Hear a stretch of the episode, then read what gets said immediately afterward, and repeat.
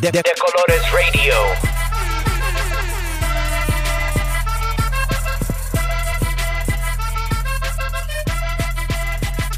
De Colores Radio.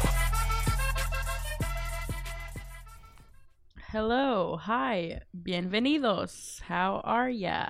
Welcome to De Colores Radio. This is episode 36. I hope everyone is thriving, or at least in a place of contentment or close. As always, we appreciate you all listening, because you could be doing anything in the world, yet you're here with us. I'm your host, Eva Arreguin, and with me is my homie, Rafael Tamayo. Hi. What did you just do right now? What do you mean? Why did I say, Because I was popping my knuckles. Oh, is that what you were doing? Yeah. I thought you were reenacting the meme. Oh, no. The gif of the video of the guy. I was reenacting the peanut butter. Oh, Jesus Christ. How are you? I'm doing well. How are you? I'm okay. Good. It's going to be a great episode, you guys. Yippee! I actually need some guidance. Okay. Some words of advice. I want to give our listeners an insight into our personal energy, into how we are feeling right now, into the reality of our existence. That's right. We're translating our feelings in the best way we know how. Memes. It's time for meme mood. What do you have? The one that's probably dead will be dead by the time this one comes out. Of Shannon Sharp. Or maybe it'll be alive and thriving. Maybe. Or at least like in a place of contentment. Wow. Did you read the script? What?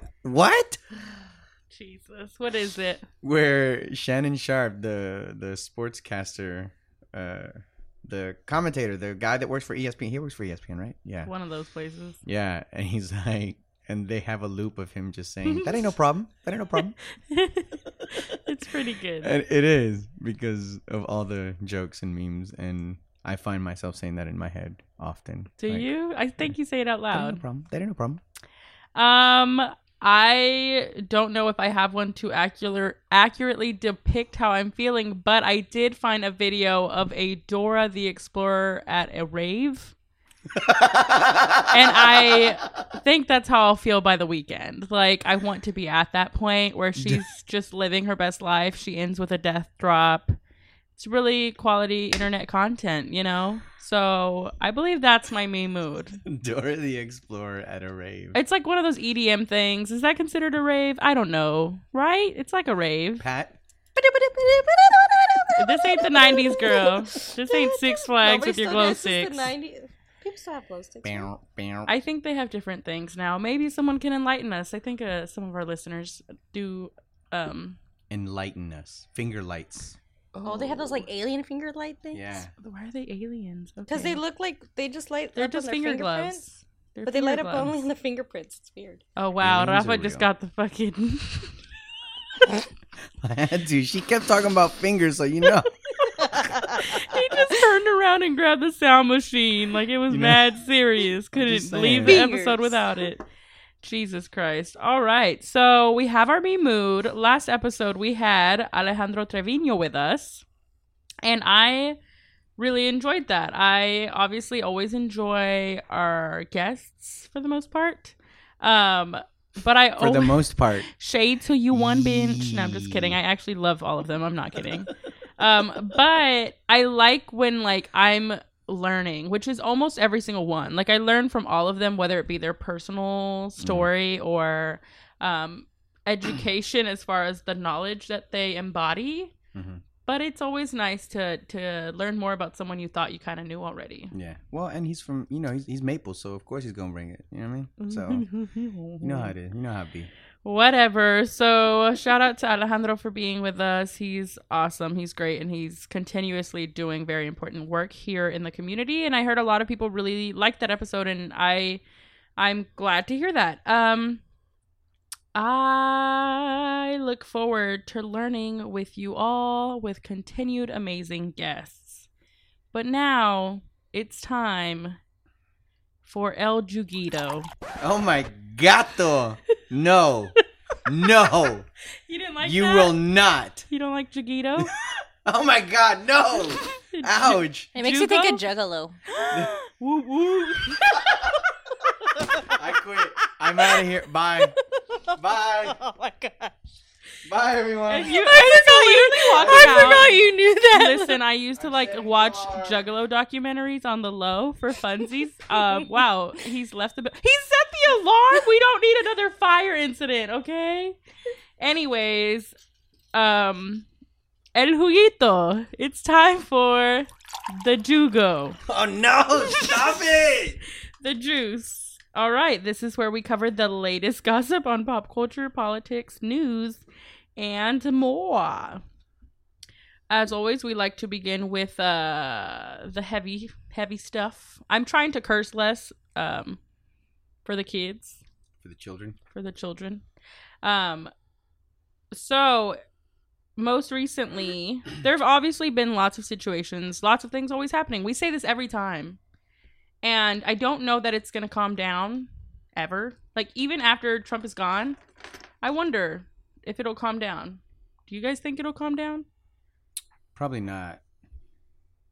Because he's awakened like a... The behemoth.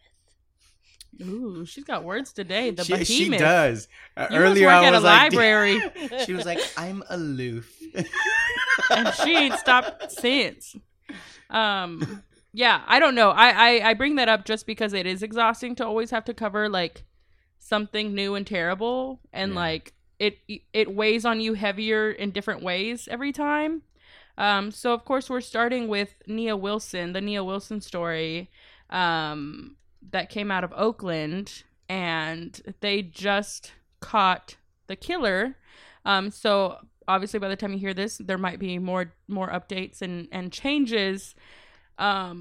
But we've said it time and time again on this podcast that we have to protect Black women and femmes, and this is just another case of that to me.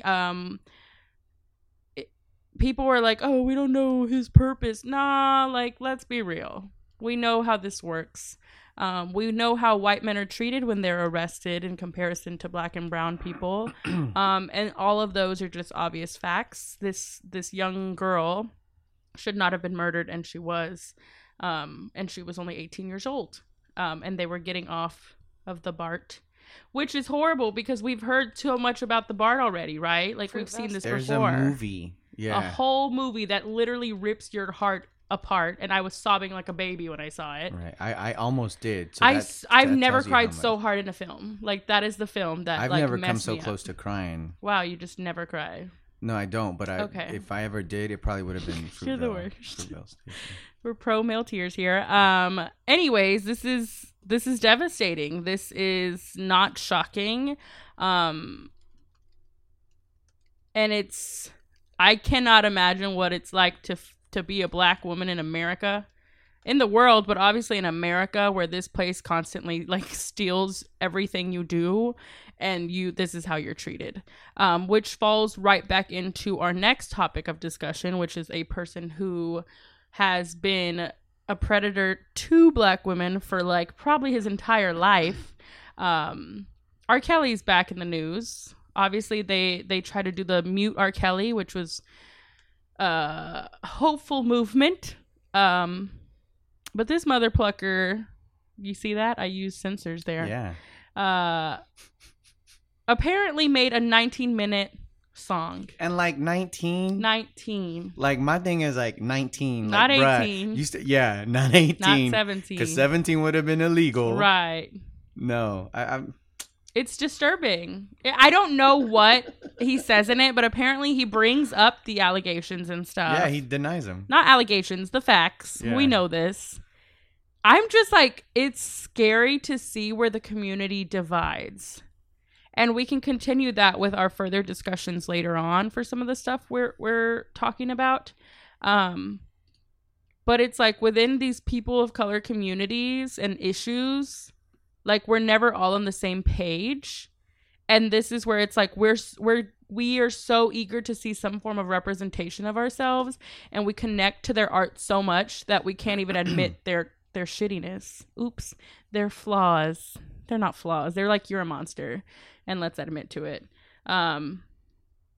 So yeah, that's the really, really, really rough stuff for our juice. Today is also the day we're recording, July 24th, 2018. Technically is the 45th anniversary of a very important Dallas case. Rafa, do you want to segue us into this? I kind of just did, but like take it from there. Yeah. Yeah. July 24th, 1973, 12-year-old boy was taken from his home without his guardian's permission, along with his brother, questioned about a robbery that was later, you know, discovered that they weren't responsible for. Innocent children.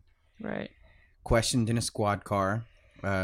Police officer played Russian roulette with him and shot him in the head, killed him, 12-year-old boy. The community was outraged, and yeah, I mean, it's crazy to think that there was so many things wrong with that story. That police officer who did that already had a history of that, and he had, you know, he had killed a young black boy. And so it wasn't anything new. Went to jail for 5 years, only served two years in prison, got out. But it awoke the Latino community, the Mexican American Hispanic community here in Dallas, to rally together. And, you know, I like to see that as a pivotal moment in the city's history. But aside from the Latino community, it's an important part of American history, just as much as it is for Dallas. But yeah, it's been 45 years since that's happened, and there still hasn't been any real justice. Right.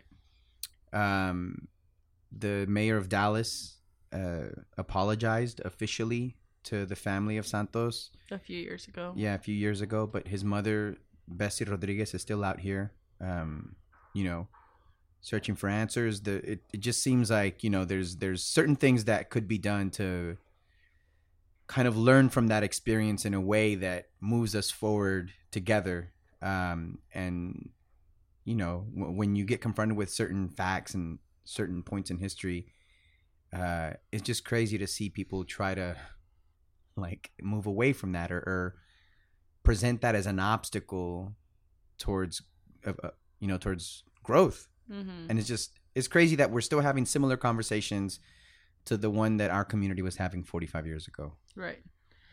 So the reason it's kind of resurged now, obviously, it's because it's the 45th year, which is interesting because we only choose to, like, make things a big deal during certain numerical years for some reason. But also, I think it's very fascinating because now they've had this resurgence. They created a documentary, which hopefully some of y'all have seen, and the screening is actually happening right next door to us right now. But it's so fascinating because, like, for you knew this case growing up, I assume? Yeah, no, it wasn't anything new. Because you're from that community. Well, yeah, we grew up in, you know, like the Maple, Brown, Reagan, Throckmorton area, which is still technically part of Little Mexico. But, you know, my family kind of established us there. And throughout the years, it was just something that we would kind of hear about 15 or 20 years ago. I think Teatro Dallas did a play. Oh. And back when my brother, don't say this to him, but he was doing a little bit of acting himself. What? He had, my godmother had convinced him to audition, and he was supposed to be in the show, but he decided against it. Aww. But Teatro Dallas has been doing the show, this production about Santos Rodriguez's life. And so, you know, a lot of different people in the community have been honoring his memory in one way or another. Yeah. And so it's always been one of those things that we talk about as Latinos in Dallas. Right. And I think I remember when I first started coming to the Cultural Center, you're the one who told me about it. So I didn't know about this story. Yeah. Until you told me about it. I feel like it's one of those things that everybody should know. And that's why I don't think we should be embarrassed, even though, like, I kind of was, but at the same time, it's like that's a testimony to how Dallas treated this whole scenario. Exactly. And so we went and watched a documentary, and as far as the story goes, I was, like, shook. Yeah. Which I don't know if you knew all the details of everything. I didn't. I was really surprised at the park in Seattle Oh, you! I see. I knew because shout out Giovanni Valderas posted on Facebook because he's involved with the Dallas Mexican American Historical League. Yeah. But that's the only reason I knew that. Yeah. And I knew his name because you had mentioned the story to me when I shortly after I first met you. And then that's the only reason I knew about that happening. Yeah.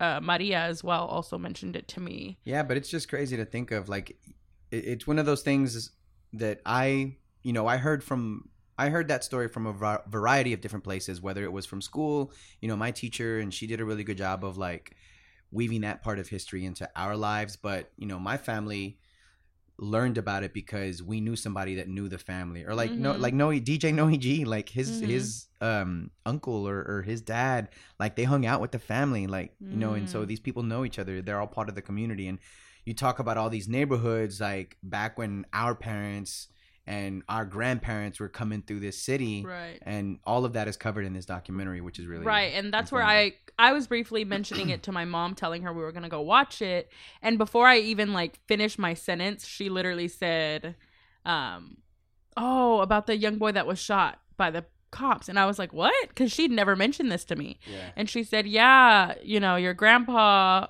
brought the corrido back to Mexico." And I said, Hold on, because you had just mentioned the corrido. Mm-hmm. And so I was like, what do you know about this? And she was like, yeah. She was like, that was the year before I came here, but your grandpa brought it back to Mexico and knew the song. And she said, I'm going to ask him about it and let you know. But he brought the song back because he was in Dallas at that time and knew it and took it back to Mexico. And I was like, shook, because I was like, I didn't know about it. And then she was like, started talking about how she knew Little Mexico and how she related to it. And so this documentary does a really nice job of setting up the area for the most part. There's obviously a little bit of critique, film major here, but and just consumer of media. But it's really interesting. I got really excited seeing like all these Oak Cliff spots, the Selena mural. Yeah. Like the restaurants we eat at.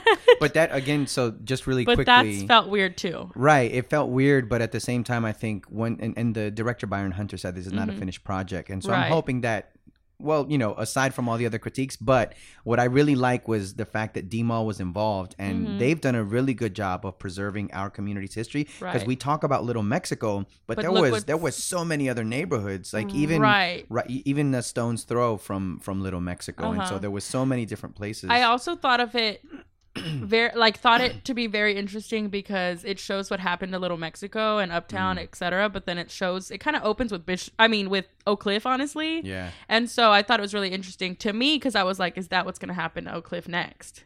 I don't know. They've been doing that. Right. But we already knew that. So I guess that to me was like, I don't know if that was on purpose, but it could be like a foreshadowing thing for what's next for this area. Because this is probably what's considered next, like a very Mexican area, at least to me. Like growing up, this was the spot that we came for everything Mexican.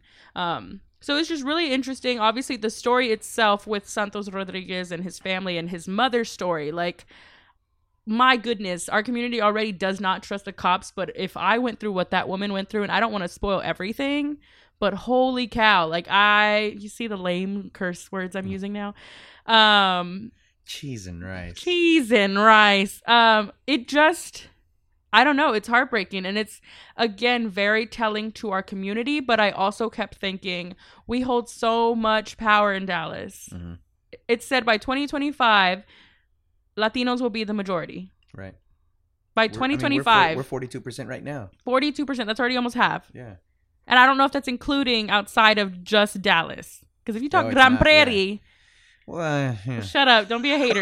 But if you talk that, we're easily over 50. Because that's the majority of Gran Prairie. And so that's where I'm just like, whoa. Like, all that power we have. We had the biggest immigration walk in history. But we, for whatever reason, don't know our own history here, including Santos Rodriguez, which is very sad. But I'm excited to see the resurgence and hopefully memorial that maybe we can be involved with somehow, some way. Maybe even hold a screening. I'm like throwing things out there because maybe we'll make it happen. Because this story needs to be heard. And I obviously would get much more in depth with it, but I don't want to ruin it for everybody. But it's a really important Dallas case, and I'm glad it's kind of seen some light finally. Yeah. And I hope and pray for the best for that family to move forward and also get some financial assistance and stuff like that, because they deserve to. That's what Byron said, and obviously we agree. Like, they deserve to live in some form of peace and not be struggling still 45 years after all this happened. So yeah, that was what I was kind of trying to get into a little bit today with our juice segment. Now we can really move on to some lighter news. This was cool. I think Pat might be more excited because she's more into like superhero things than me. But I'm not that into superhero things, but I am when it's stuff like this. So apparently this show, Supergirl, is it a show? Supergirl? Yeah, it's a show on CBS. Or no. CW. Wow. CW. CBS? It's because I don't follow. It's because the show's not that great. It's not that good. Yeah. But it's still really cool because what they're doing, and they announced, at San Diego Comic-Con, is that they're going to have television's first transgender superhero. So shout out to this show for doing that. As I've said before, TV's always more progressive than film. But I think it's really cool because they've casted Nicole Maines as Nia now. I'm so sorry to disappoint superhero people because I might have said something wrong, but I think this is really cool. It seems that the producers and people are like, we're really progressive. We want to do cool things like this and important things like this. And I'm like, sure, I support you. I'm sorry I don't watch it already, but obviously y'all are moving in the right direction. So I thought that was really neat. Yay. Yay. Sometimes I wait to see if y'all have more to say, and then you don't say anything. I don't know. I didn't know if I was supposed to say anything. Acting like we got her mouth nuzzled. No, well, not like that, but I'm saying, like, because I don't follow Supergirl that much. And you're being real aloof right now. And I'm not a big DC reader. What? Big dick energy? That's it, DC. Oh my god, wait. My eyes DC are listener. I need to get my inhaler. Oh my god, shut up. My eyes are still watery. But is my face turning red? I can't. Yeah, it's stop. Don't say that. You're gonna stress me out. Cause see, I like the Runaways a lot. But girl, okay, hold on. Let us come back. Yeah, let us come back. She said, I don't have big dick. Girl, it's fine. Come back. You're good. Let's go. I accidentally said it. I didn't think I said it. It sounded like it. I said big DC fan. Big DC fan. Okay. And then it sounded like we gonna hear. Okay, so what about DC? You're not a big DC fan. I'm just not a big DC fan, and the only time I've ever been a fan of Superman, you would know this, your mom. She's like, Superman's like her favorite superhero. That was like one of the first things she got attached to when she immigrated here. Eva's mom. My mom. We have separate moms. Her mother. Not my mother. The way you said it. We always talk like that. We have the same mom. People always got weird. Don't worry. Yeah. But yeah, so I may go back and watch an episode or watch it when they have the new superhero. But yeah, I'm just not a fan. So props to them for that. Yeah. Yay. Rafa, are you okay? BDE still got him. I'm fine. BDE got you, bro. It gets all of us sometimes. She. Woo. Nah, Pat. You goofed. I aloof goofed. I'm actually going to let Rafa take this next one as well, and then I'll follow with my thoughts and opinions. Cool. Domingo Garcia takes reins of LULAC as it strives to reach younger Latinos. That's not how we do it. We don't just read article headlines. I can't just read word for word what someone else wrote. Absolutely not. So Domingo Garcia, activist. Who is he? He is a civil rights attorney based here in Oak Cliff. You might have seen the commercials. You might have seen the ads. Or just his face everywhere. Or sometimes you sit on it on a bench. Yeah. So he's all over the place. Park bench, not a bench. He's got offices here in Dallas, Houston, Tyler. He's all over the place. If you're Latino in Dallas and you don't know Domingo Garcia, I don't know where you are. His wife is county... Ooh. I was going to say county clerk. County commissioner. Dr. Elba Garcia, who is also a dentist, she had a lot to do with making sure that the Oak Cliff Cultural Center happened. Oh, thanks, girl. So yeah, they've always been very involved in the Latino community. He has his monthly breakfast over at El Ranchito, where he has different people come by, activists talk, and just talk about what's going on in the Latino community. And responsible for a ton of other stuff. But this man had been campaigning to be the national president of LULAC, and He won, and he's now. I read, correct me if I'm wrong, but I read something where he was talking about how he wanted to take LULAC from its like 1,200 members to over 1 million. Okay, that sounds really extreme, but I'm.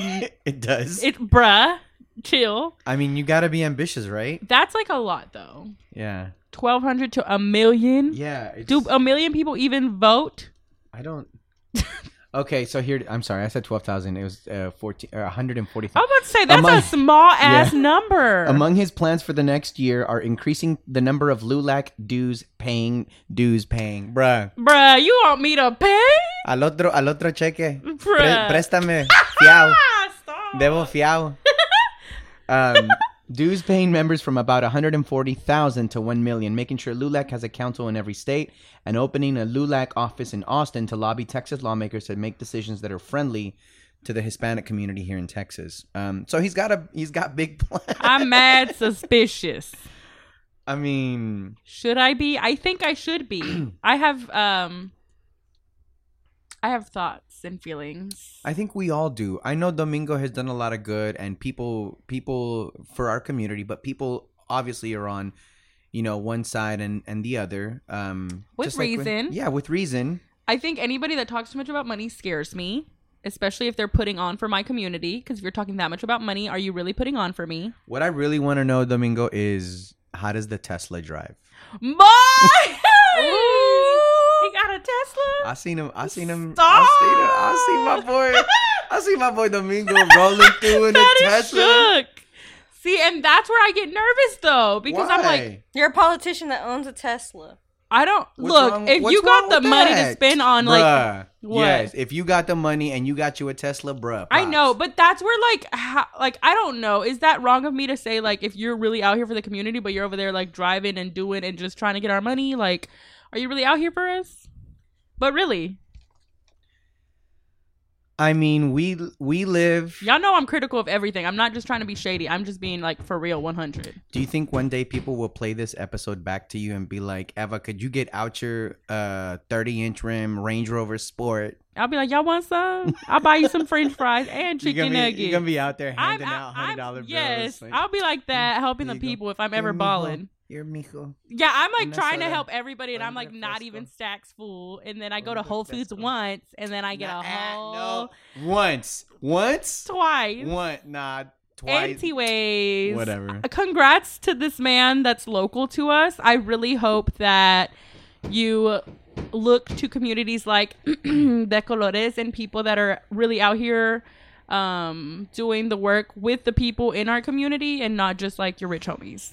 So I will say this, and pay us too, because we do work. That's what I'm saying. I think he's done a really good job of kind of leveraging the relationships he's built with his reputation as an attorney, and you know he like sponsor. He's a sponsor of Garamia's season, right? You know? And I know his like connections, and I know like some of our guests really like him, and we're like amping him, and like. Other friends I have, but I don't know him personally, and I don't trust you till I know you. And right, even but then, what I'm saying is I think it's important to have people that have experience in our community in terms of leadership and have them understand that with this whole new wave of representation that needs to happen, right? There's going to have to be like some good, hearty, robust conversations. Right. Uncomfortable conversations and get into the nitty gritty of what our community needs. Yeah. And I feel like he's up for it. I hope so. Like I would love to see that. We shall see what actually happens. Ooh, you know what? De Colores should be at the menudo and chorizo breakfast that he does. Yikes! I don't like menudo. I mean, I'm offended first of all because it's menudo. So how dare you? Hello, can you do some pozole? Pozole gang. Yeah, gang. Whole lot of gang shit. Oh shit! Sorry. Oh, dang it! I said it twice. Ding yourself with the thing. Ooh, ding yourself for that one. Ding it. Okay, sorry, I just don't like big DC. I'm not a big. Oh my god! Wow, what a Freudian slip. Am I right? Good lord. Nah, but we should roll out there one day. When is it? Ranchito. Let me look it up. It's like the first. And it better not be no Saturday. Nasty chorizo that greases through the freaking sausage, like cacique. That is chorizo though. No, but like it's supposed to be greasy, but you should still be able to bite some meat, okay? Oh my. Double please. Time, please, more. Okay, damn. That's one for her at the end. The next one is August 6th, y'all. The Dallas Chorizo and Menudo Community Breakfast. Is it going to be like a bunch of grandpas that are mad? Like, no, patriarchal? They have all kinds of people. Wait, this is old. I was like, this is weird. Anyways, yeah. Maybe we'll go. Maybe we won't. But maybe eventually we will. Cut that. Can you cut that? This is from 2016. Cut that. Can you cut that? And I'm the diva. I'm the diva. Cut it. Cut it. We should go to the Chorizo and Menudo breakfast that he does. I want to say it's the first Saturday or first Sunday of the month. I'm not sure, but I'll double check the date. And I'll make sure that Big DC gang energy is in there. Big De Colores energy. Mind blown. Big De Colores energy. Hey, okay. That's that new. That new. All right. So in more juice news, more Chiquito. Ah, no. I really just saw like a funny tweet about this. And so Karamo from Queer Eye was like, why does everybody keep tweeting for us to give a makeover to Post Malone? And then he responded, it's because they think I'm ugly. And smell bad. Yeah. Well, I thought that was funny because someone posted a story that a fan threw up after she met him. Shut up. Yeah. No, that is not real. That would be me. You're the one who was a fan of his. It was probably Rafa. I am a fan of his. Oh, you still are? Wow, that's a shame. Texas fan vomited after smelling Post Malone at a meet and greet. Didn't you do that? Was it you? It was him. He didn't go to the Cuco show with us so he could throw up after seeing Post Malone. Well, he's being after the I don't care. Your words don't hurt me. Okay, big DC energy. After the show on June 15th, a fan was taken backstage to meet the singer and vomited after... That is unreal. Was she drunk? Hold on. And vomited after smelling his musk, some say. No. The fan has asked to withhold her name. Oh my God. Are you sure? And then it says real? If he smells that bad, he's going to end up Post Malone-ly. Bruh. I don't know if it's real or not, but I saw that and it's funny. That is funny. I'm glad that he has a sense of humor, though, to even respond to Karamo and be like, yo, it's because they think I'm ugly. But Jonathan responded too. Oh, did he? Jonathan's so great. Jonathan said he liked his tattoos and his hair. Aw, well, everybody needs love, so they're not Post Malone-ly. Am I right? So that was just a funny little story. Who knows if it'll actually happen? It'll be great for the internet. If it does, I heard they're filming the new season. I'm excited. It's been really interesting to see them blow up. So yeah. Then finally, Insecure season 3 is about to come out. Woo woo. Meh. Why are you making that noise? What? Meh. Oh, I was drinking some water. I was drinking. Who are Watermelon? You? Yes. Why are you making that sound? What sound? You said meh. This is my segue. Help me out here.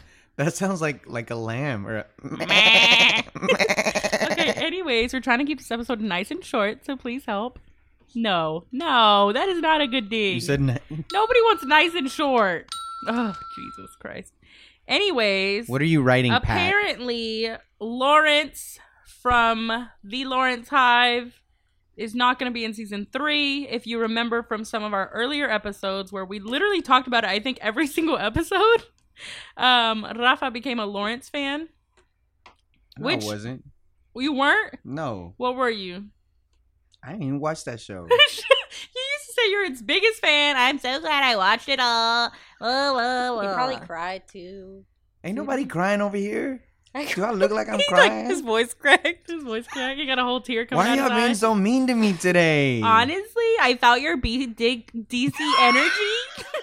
His De Colores energy. I felt your De Colores energy and I wasn't into it. Okay? I'm being mean. Okay, mijito, what do you need? Green bean?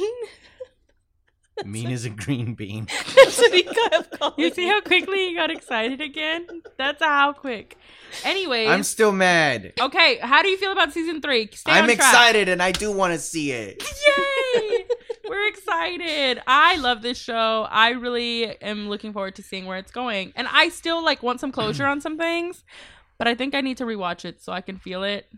And ooh, if I watch that last episode with the re-breakup, I'll probably have to start watching. I started Game of Thrones again to get ready for the but which is not till next year, right? But I'd like to take my time. You should have told me so I could watch it with somebody that would help me understand. I understood, and the last season was actually entertaining. Yeah, or the last first half. I don't get to watch it with y'all. You do. I don't even watch TV. What are you, some kind of troglodyte? Whoa. I don't know what that means. We are edumacated over here, y'all. We all use troglodyte. Is that a rock? I watched Jurassic Park. What? Watches Jurassic Park once. Anyways, looking forward to Insecure season 3. I love me some Issa Rae, and I'm excited to see where it goes. I already said this, but if anybody else has any other feelings to add. They made it seem like it's more about her and her Yvonne Orji's character. Yeah. So that's kind of cool. Like, they're growing up more. August 12th is when it premieres. I'm looking forward to it. August 12th. Cool. It's going down. Gang, gang. If y'all want us to recap it again, let us know. Breh. I think we're kind of down. Ooh, we should do like a media recap. Like, favorite media. Like, we should recap Insecure, Contagion. And maybe what? But why is it just your favorite things? It's I don't understand what you're saying by that. What are you saying about? Insecure, Contagion, and then I don't know, Supergirl. Wow. Game of Thrones. Wow. Actually, that's kind of, I feel like, what we do already naturally, but we're not talking about Contagion again. So. Why not? Oh, you haven't seen it? No, because I don't have herpes. Shout out to anybody with herpes. I think that's all we have for the juice this week. How do you end it with that? I'm not going to cuss because the kids, but shout out to everyone with herpes. Look, everybody deserves love, okay? Did you say anything of the Dave Chappelle episode?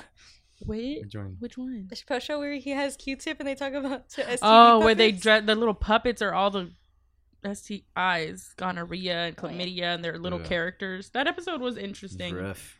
Anyways, that's all we have for El Juguito. Oh my gosh. I'm so glad I found something that annoys you because you have a lot. I like that. Oh, okay. All of a sudden. All right.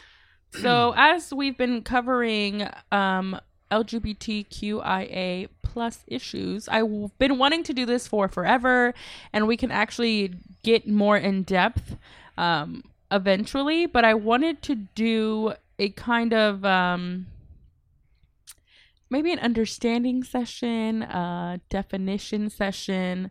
I've been wanting to discuss language and terminologies that maybe a lot of people don't know about. I personally did not know a lot of this language until I took classes that were about like gender and queer studies and women's studies and race relations and different things that embody and I guess contextualize these words.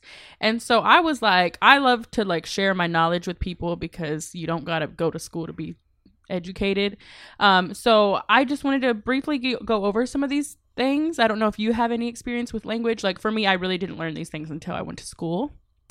And now in the last few years, I feel a lot of them have become more a part of society, which is really good. They're more normalized. But I want to make sure that we all understand, obviously, the power of language and our words, but also the meanings behind some of these words that maybe we don't realize are things because we're too privileged to even acknowledge, or they don't pertain to us directly, so we don't think they mean anything to us.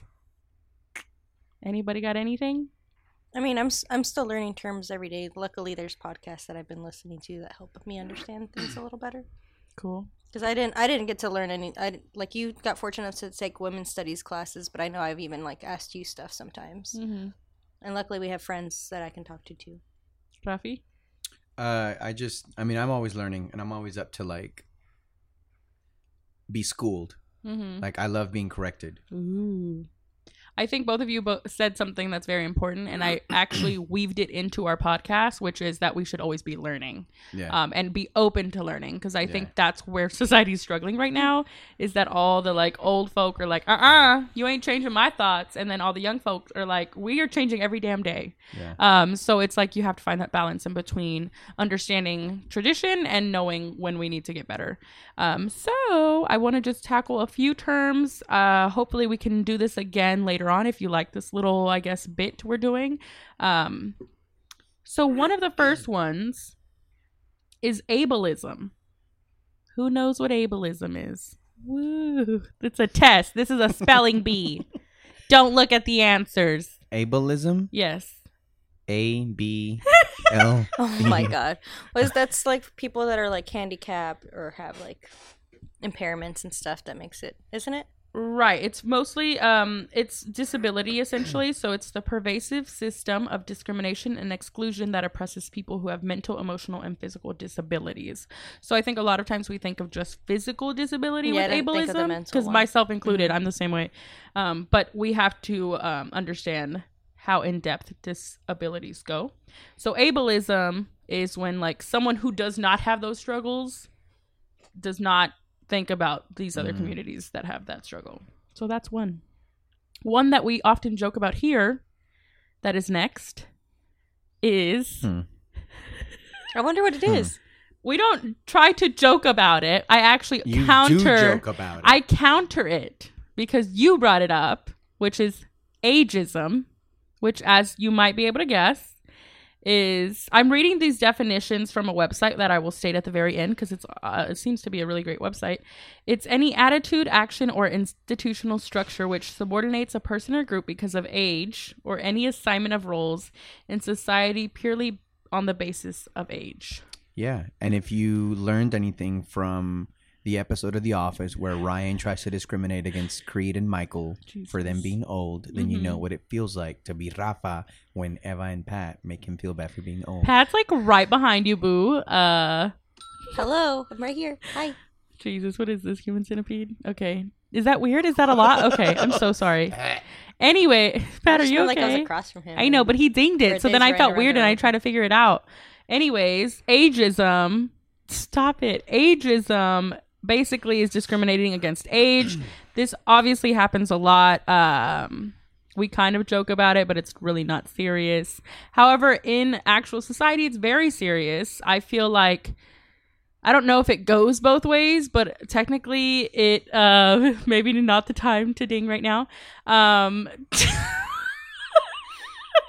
His eyes look like they're going to pop out. I know. Basically, if you're like around a lot of older people and you're like, nah, they ain't gonna know how to do this because they're old, that's ageism. Simple stuff. I don't know why Rafa's acting like he don't listen to Post Malone like a young child. Anyways, no shade, all the shade. But I shade. Shoot, I'm a shoot! Like this is going really well. We have to lighten it up. But like even being a young person, like I don't know if this is like valid. Is it only for old people? I don't think so, right? Because I like there's times when I'm in a workplace and I feel like people underestimate me, and then as soon as I start talking, they're like, oh shit. Oh yeah, I mean if they're like coming, but is that doesn't sound like reverse racism, just like where they think like millennials are just set a certain way, right? So like to me that's a lot that's happening right now because like I'm in a lot of meetings with a lot of older people. And I don't mean Rafa. I mean like older people. And so I do think, buddy. I think they underestimate the youth. And so like that happens a lot. So those are some different examples. Allyship. We've discussed allyship, and allyship has reason to be criticized because it basically can be a lot of talk and no action, but it basically is the action of working to end oppression through support of and as an advocate with and for a group other than one's own. So that's why, I don't know if y'all remember last episode with Lex, I kind of discussed how do we be better allies to the queer community.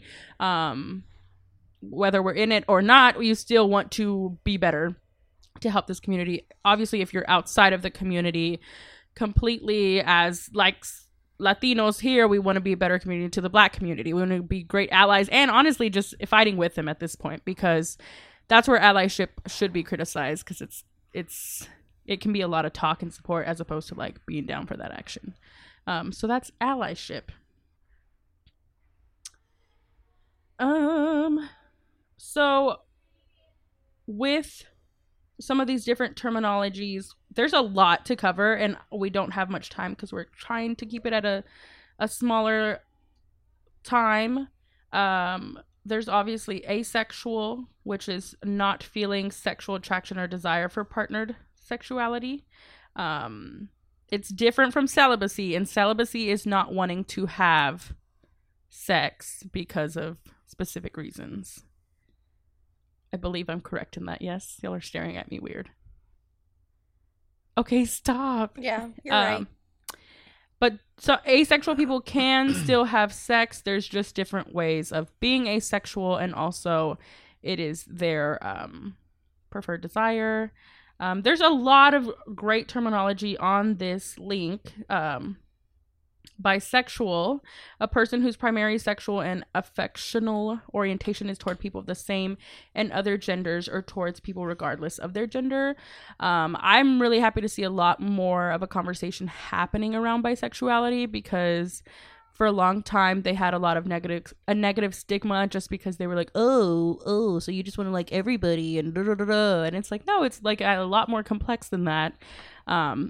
So I'm really glad to see that conversation kind of happening a lot more, because it's totally okay to be attracted to both men and women. And then we can get into some more in-depth discussions with pan and stuff like that. I'm going literally alphabetical on this website. Cisgender. We've talked about this quite a bit on this show. And in case you don't already know, cisgender is a gender identity or performance in a gender role that society deems to match the person's assigned sex at birth. The prefix cis means on this side of or not across. On this side of or not across. A term, I have to like understand it myself, but it is a term used to call attention to the privilege of people who are not transgender. So this is definitely one of those terminologies I had never in my whole entire life heard of until I took classes that had to do with these discussions. Basically, if I was born with a vagina and I identify as a woman, I am cisgender. Pretty simple. Mm-hmm. A lot of people don't realize the difference between gender and sexuality, and a lot of people don't realize that they are just very different in general. They don't realize that, like, when you are born onto this earth, a lot of times society's like, she has a vagina, give her a pink blanket, she's a girl now. And so it's a really interesting experience to learn outside of the norm, which is why it's so important to bring these discussions up. So yeah, that's a really in-depth one. Do y'all have any comments, my fellow big DC energies? I am learning some of these terms, like the cisgender. I know Shannon Mock gave some really great examples on her book about it, just because a lot of times people are unaware of the things that they go through every day. As like a cisgendered person, you kind of are oblivious to things that we're completely privileged. Mm-hmm. Well, she even talks about mm-hmm. In school having to go to a separate, like, she would change in like a teacher, like a room that was separate from the locker rooms and stuff like that, because it's just like. And so that's what I'm. So this whole conditioning thing. So we talk about a lot of change happening and, mm-hmm. and changing the ways we talk and changing the way language, you know.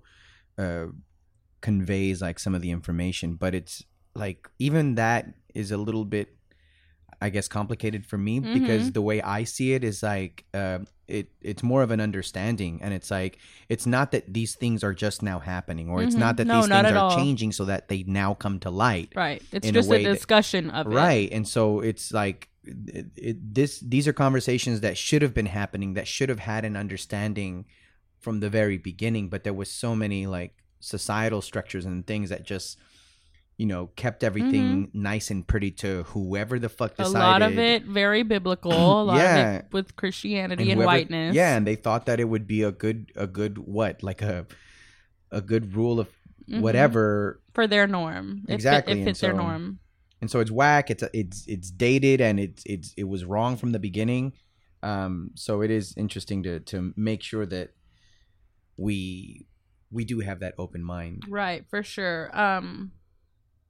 And we can talk more in depth about that. I want to cover a few more, but that's really important, everything you said about that, because I think that's where I feel a lot of cisgender men have a really hard time understanding that. And maybe it's because they're more enclosed to fitting a masculine box. Whereas I feel like with women, we're so like we're trying to succumb to the patriarchy so much that like I remember several times when I was growing up and I wanted to me and Pat both were more quote unquote tomboy or wanted to fit this box more because we were tired of being.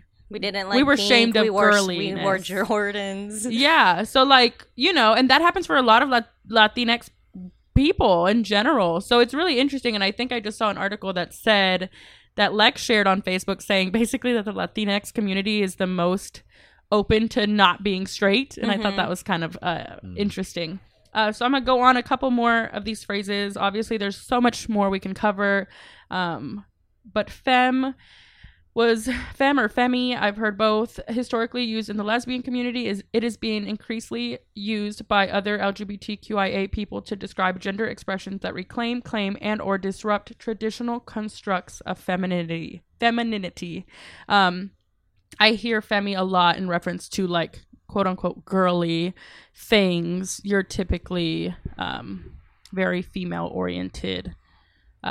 Reading Janet Mock's book, they've used femme more for the trans women because that's when they talk about this. They're being able to pass claim as that being feminine. Yes. So that's why, like, to me, I feel like that's. I know, obviously, it's very versatile now with the definition, but I can see that aligning more. Right, and so, that makes perfect sense. And that's why I'm like, okay, yeah, for sure. That's. I think where again, it historically probably had a lot of that base, and now it's described a little bit differently.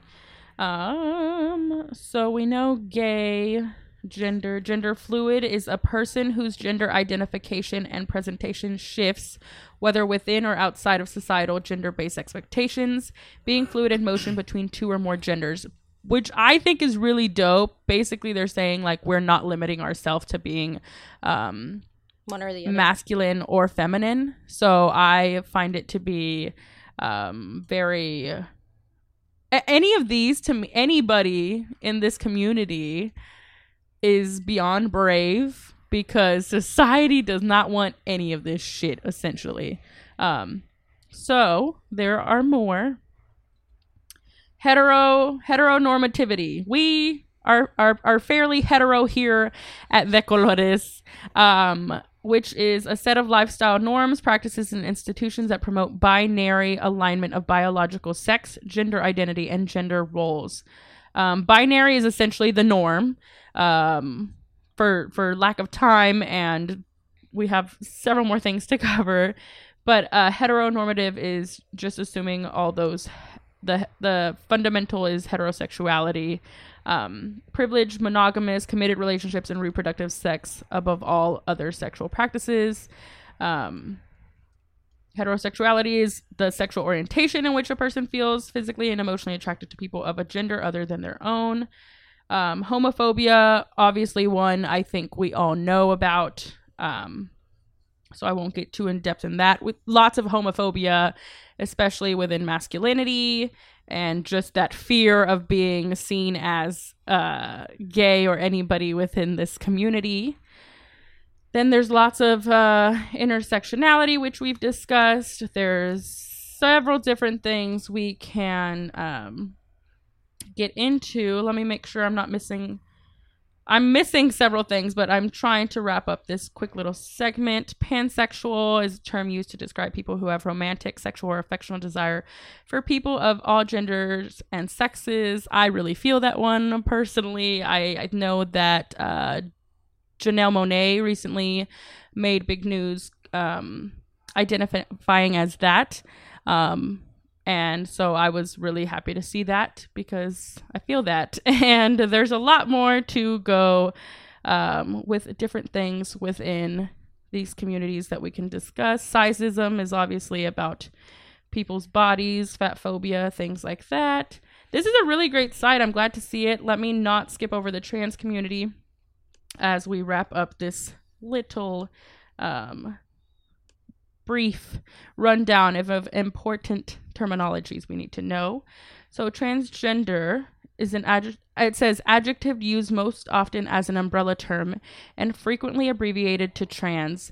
This adjective describes a wide range of identities and experiences of people whose gender identity and or expression differs from conventional expectations based on their assigned sex at birth, which is what we discussed earlier already.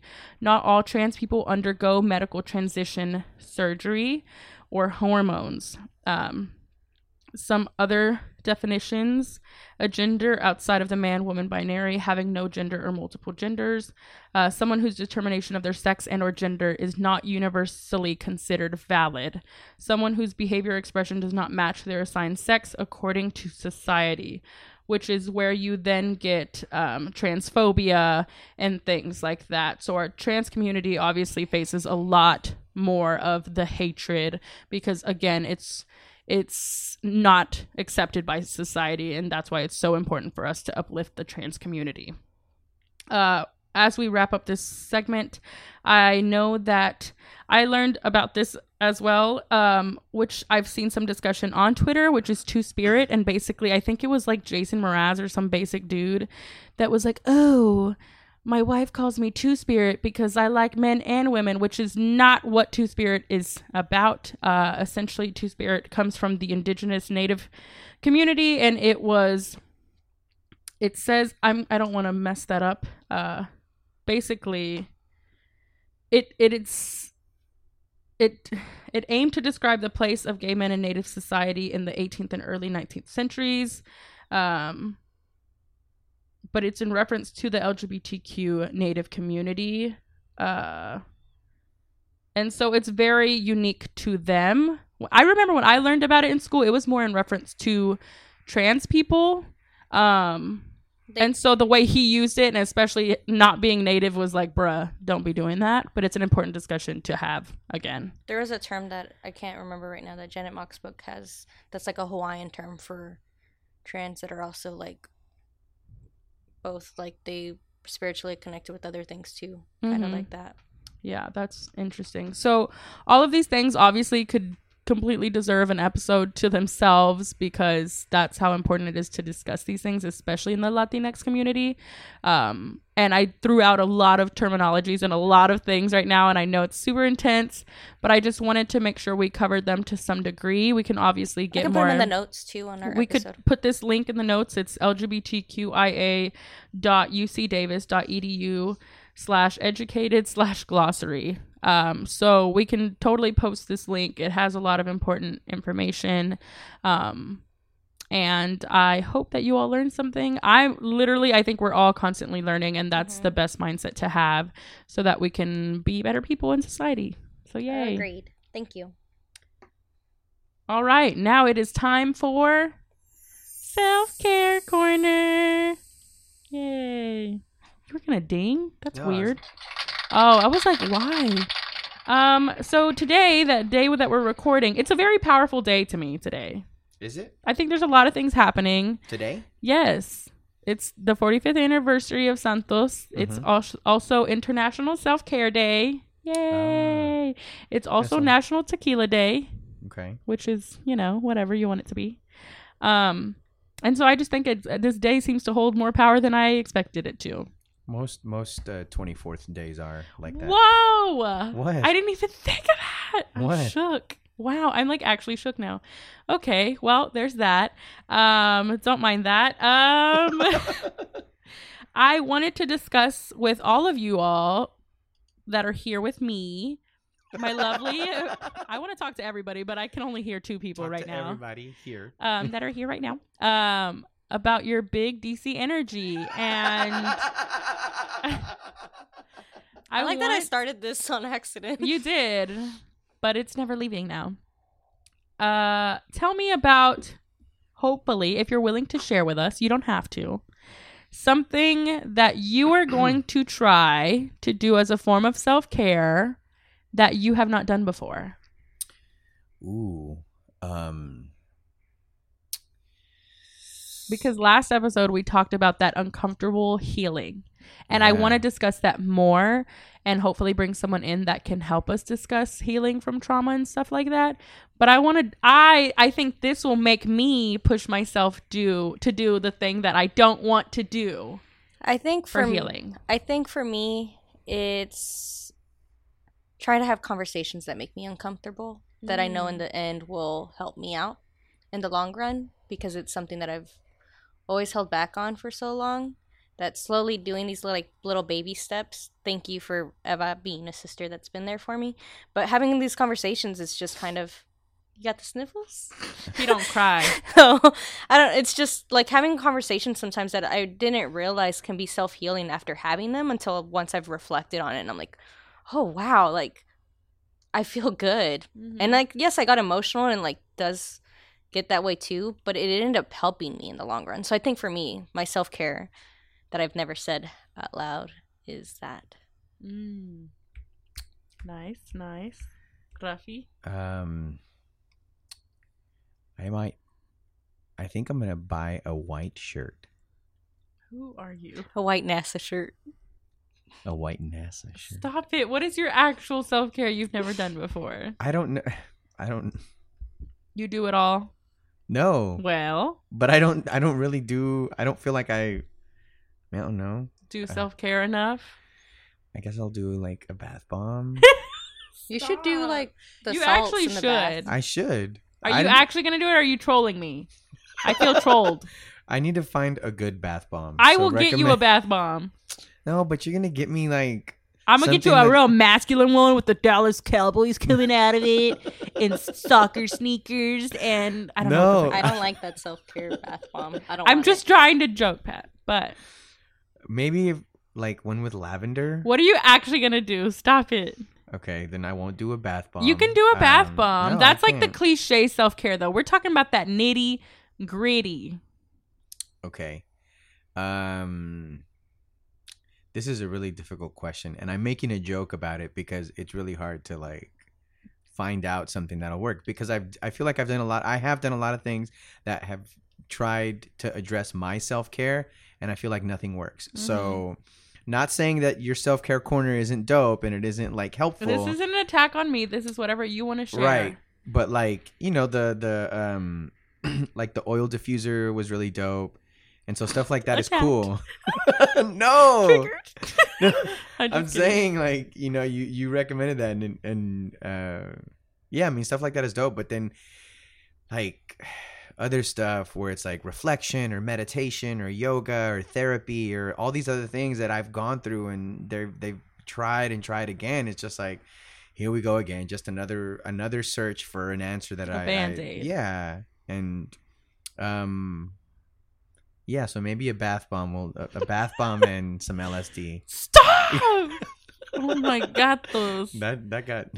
That's Luca, salt, and dandruff for the kids. Dandruff, yeah. No, I think you bring up a really important point, though. I think, and I hope I didn't like overstep and make you uncomfortable with that. You did, but it's fine. Oh my God. Okay, but I think it's a true testimony, though. Like all this stuff, and if you actually make an effort to take care of yourselves, like our parents never do, like even then. It doesn't mean you'll be better. Right. It doesn't mean you'll be healed. It doesn't mean that you're healthy. It doesn't mean that your mental health will be back in shape. It doesn't mean that you can't have a breakdown in the middle of the day for no reason. Like I think all of that is facts. My trouble has been, you know, because I anytime I've ever ventured out into trying to make myself feel better, it's never been one of those where I'm hoping to go back to where my mind was more at ease because I didn't experience something, or where I was a little more innocent because I didn't go through this, you know, turbulent whatever episode, right, or whatnot. And I'm not saying that I'd want to forget those things because I'm here and I'm stronger for them. Mm-hmm. But I think the what really, I guess, has never been addressed in a way that allows my personal like growth to actually happen. Mm-hmm. In that regard is finding ways in which I've learned from what I've lived and I guess using them in a more open and vulnerable way than I'm accustomed to. For sure. And I don't know that anything would change that. Do you have an ounce of hope? I got an ounce of Maker's Mark whiskey in here. Oh, Lord Jesus Christ. I'm just kidding. I always have an ounce of hope. Okay, I'm just joke. Making sure. I always joke and I'm always negative about, you know, not crying or whatever it is, right? Mm-hmm. But I never say never. I do understand that, you know, there's always, you know, light at the end of the tunnel. I just like to be a negative Nancy a lot. I mean, it's okay. It's understandable. Life's hard. I'm a Debbie Downer, so it's okay. Yeah, oh great. Yeah, I know. Makes for because a great you were podcast. Mean as a green bean earlier. All right, let's smooth out this DC energy. Okay, sorry. I'm sorry, Patricia. I think I wanted to share this for myself, and it can get super in depth. And one day, I'm sure I'll bring the right person in that will make me get way into my feelings with my life experiences with more in depth things surrounding this. But for me, the thing I want to do, and I've talked about doing it, and I used to do it a lot more, and I'm hoping by telling it on this platform that means the world to me and all these listeners that mean so much to me, is that I might actually hold myself accountable and do it, and that is to exercise. I find means to do it, but I don't do it actively like I should. And I used to do it in fun ways, right? So I like danced for 10 years and I used to play basketball when I was younger. And so it was like fun. It was fun for me back then. Ooh, I have a friend who dances and she could... Stop it! You're trash. I'm kidding. He's talking about my roommate. Shout out Jessica. God. Anyways, I want to get to the point, because that's one of the things that I haven't tried that has big, huge mental health benefits. Because basically it releases this chemical that your body needs and your mind needs when you're active. And so that's like the one thing I haven't done, right? Like I've done meds, I've done therapy, You've done meth? No. What the heck? Oh my God, meds. Meds. Oh my gosh. Bruh. Sorry, this wine. Woo. Meth, me. I'm like, wow, Breaking Bad is so good. Let me try. Anyways, Jesse. I want to hold myself accountable and start going. I don't know. The gym for fat people is a weird experience, y'all. So like, I will go there eventually. But I do want to incorporate it more into my life. I definitely do things. I'm not like just a whole potato, but I'm like half of one where I could still do more. So hopefully by sharing this with you all, my vulnerability in that, I will hold myself more accountable. I can also hold myself. Wow. I can hold myself more accountable to incorporating more exercise. Watch them De Colores DMs come through. Like I wish. I'm waiting for the day. Watch. Still waiting. Not one single DM. A whole, what is that little thing that floats through the desert in all the movies? Tumbleweed? That's my DMs, okay?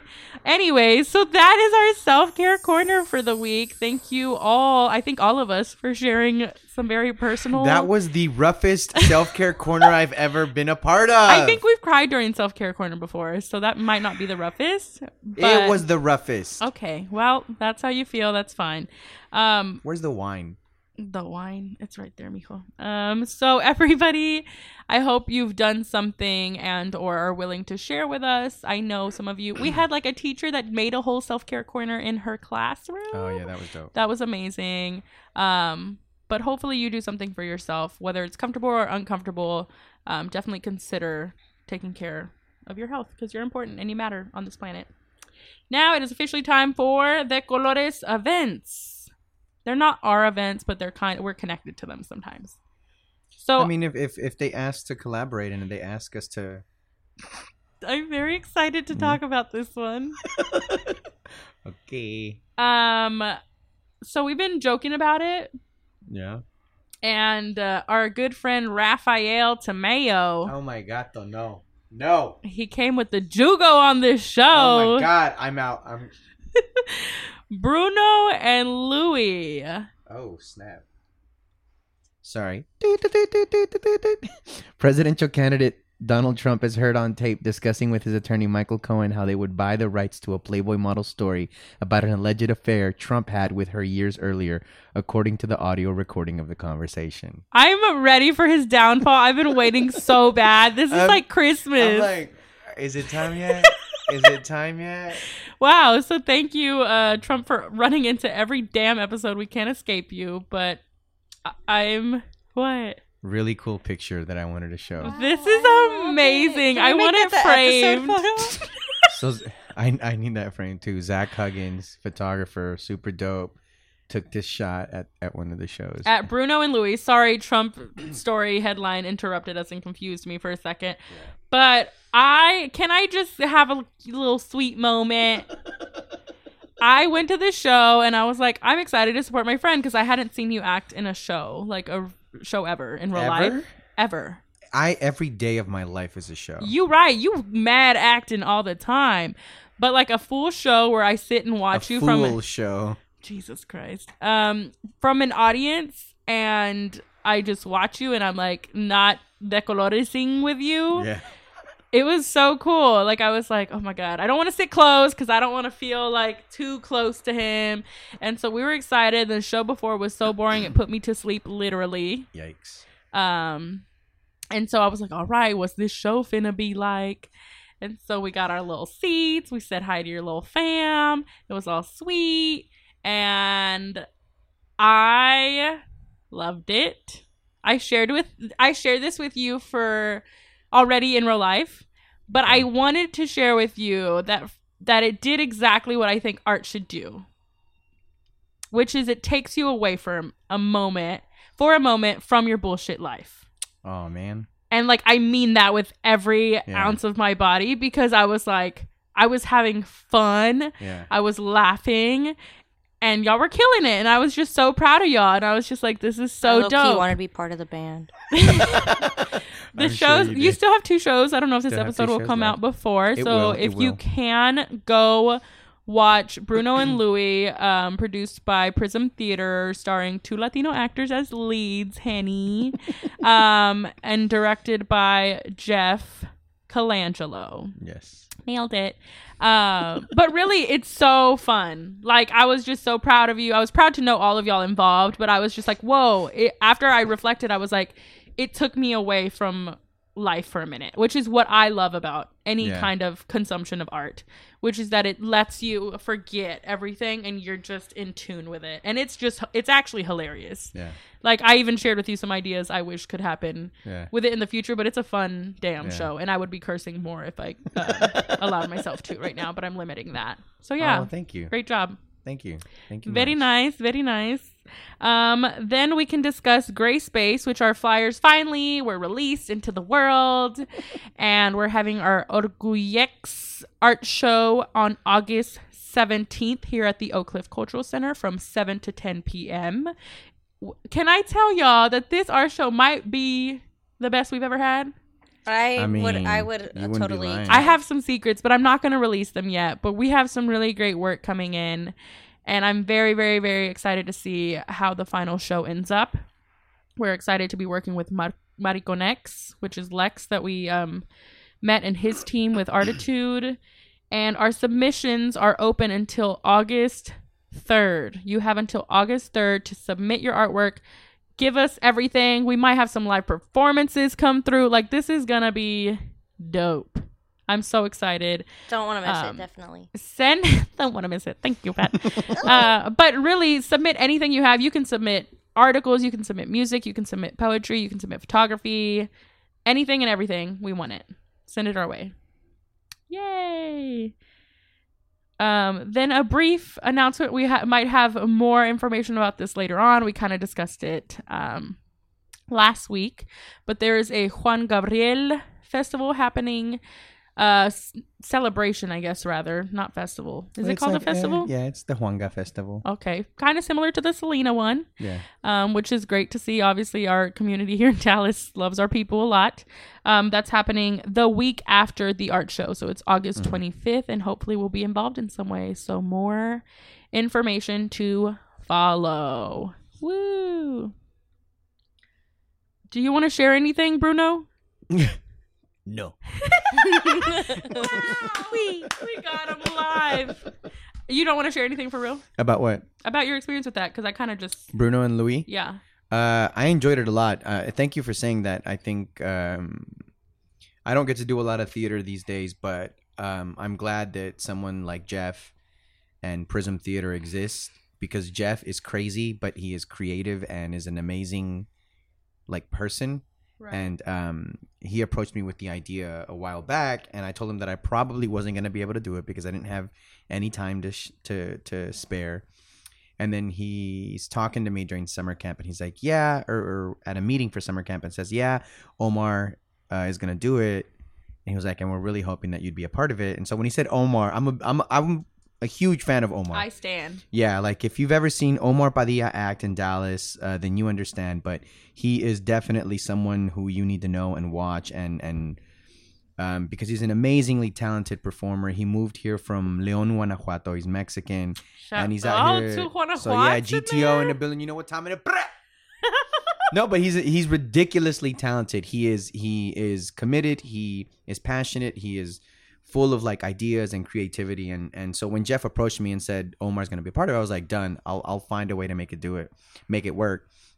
And so we didn't get enough rehearsal time, in my opinion, because there was always some kind of conflict, but we had a lot of fun during the process, and the show actually came out we're having a lot of fun. Everyone is, and I think it's evident because we've gotten a fairly positive response from it, and I think that's at the end of whatever it is that you're creating, when people can say it takes me away and I have a lot of fun, and I really did enjoy you sharing what you shared to make me laugh or make me smile or whatever, that's it, that's the what we look for, right? And so it's been a really fun experience. I'm happy that that we kind of came together, and I've been happy to see all the support, and we've been getting people showing up to the show. Hey, all right, gang, mime, gang. So, so no. Oh, okay, I gotta finish because Pat said I gotta go. Ah, bye. Our brown business of the week is going to be delivered from the one and only Patricia Arreguin. So our brown business of the week is Red Pegasus Comics. Yay, Red Pegasus Comics here in Oak Cliff. Thank you. Richard was the first person that ever recommended this place to me because we shared a similar taste in comic books. They recently moved to the Bishop Arts area. They're at 319 North Bishop Avenue. They have a lot of great comics. They're very versatile when it comes to the titles. It's not just superhero stuff. I get my Saga there. I got my America Chavez stuff there. I've gotten my, what was the other series that I'm reading that I have there? I can't think of it right now. It's okay. Bitch Planet. Oh my God. Oops, I'm sorry. I forgot we were not cussing. It's called Binge Planet. Binge Planet. But yeah, they have everything, and they're really friendly. They were always... They made sure that I was finding exactly what I needed. They probably even have Bingo Love that I still need to read. Cynthia and I are going to read that together because it's going to make us cry. But yes, they're a great comic book store.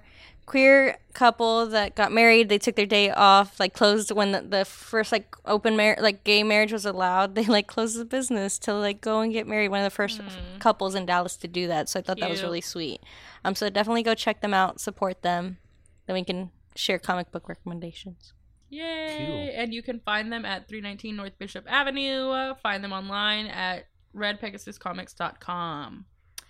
Now it is officially time for... ¿Quién tienes con de coco?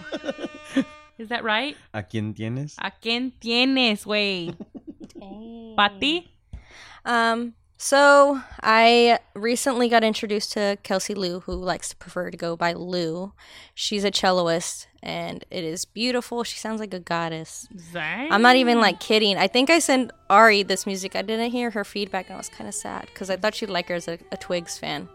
But it was really funny because I saw a meme that said, after you first listen to Lou, because her music, I'll have to play it for y'all. It's nuts because she's a celloist too. the guy's like crying and he's holding a blunt and he's like, the first time you listen to Lou. That's funny. And I was like, I feel that. Dang. So yeah, she's really great. I definitely recommend her. She released a new track in April called Shades of Blue. That was really good. I like her a lot. Also wanted to recommend, because of you going off the terms and stuff to listen, recommend is Innerho Uprising. I've been listening to their podcast a lot. They're a queer Black podcast based in New York. They do a lot of great episodes that I'd recommend, that even I've told Eva to listen to, like the big Femme season and other episodes. Yay, I love it. So there's... I feel like you just made this up. I did read it. What? I hate you. What is wrong with you? What does that even mean? I thought it was a manga. What is actually wrong with you? You're sick in the head. Can you please say what it is?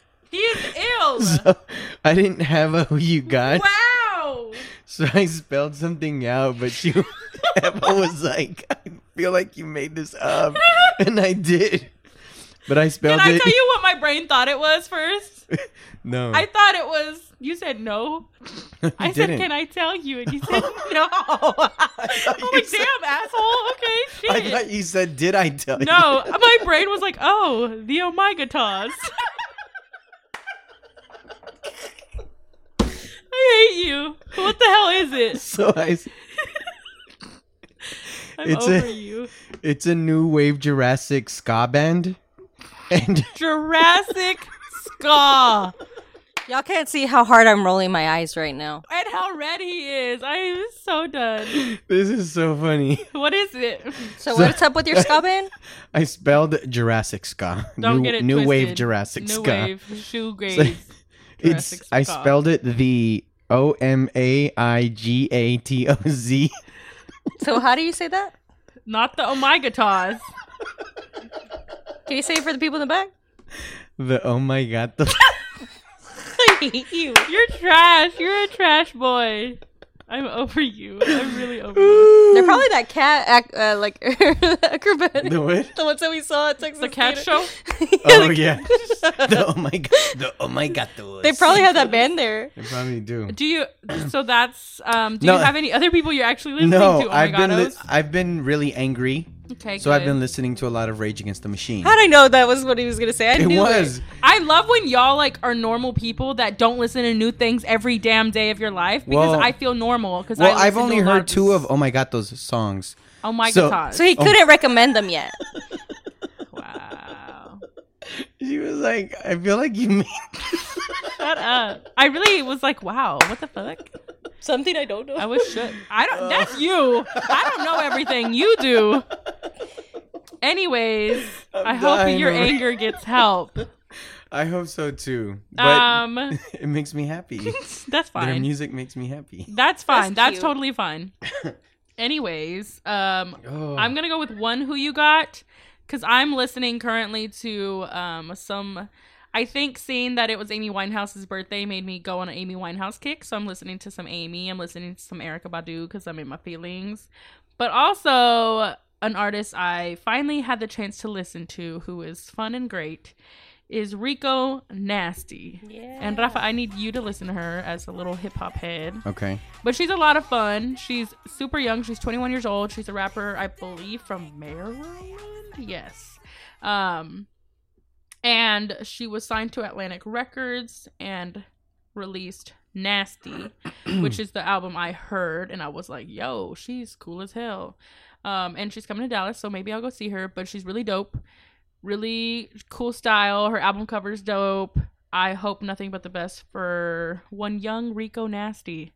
Y'all know I'm always supporting my female rappers, as they're called, but I really did enjoy her. And I also want to shout out Nia Wilson, who we discussed earlier, because apparently she also rapped and they were playing her music out in the Bay Area. So rest in power to her, and long live female rap. Okay. So that wraps it up for us here at De Colores Radio. Don't forget to share the podcast and follow us on social media. Subscribe and leave us A darn review. We'd love to keep growing, so please share it with everyone you know, people you think could grow with us. Let us know what your favorite part was. Tweet us or just hit us up. We love hearing from you all. We could not go on without your support. Tell everyone you love to follow us at De Colores Co. If you enjoy our personal thoughts, you can follow me at Eva Arreguin, Rafa at Exile, and Pat. I don't know her name anymore. What is it, Raf? Tajinda. Tajin Mami over here. Oh, our theme song is Cumbia Anthem by El Dusty. We promise to keep growing and providing you with entertaining content and, more importantly, a platform for your voices and work to be lifted. Contact us on social media or email us at decolorescollective@gmail.com. Please, please, please send us your submissions. Even if you're across the country, we want your work. We're going to try to make it happen. Thank you so much for listening, and join us again next time for Big DC Energy De Colores Radio. Hey. Yo. De Colores Radio.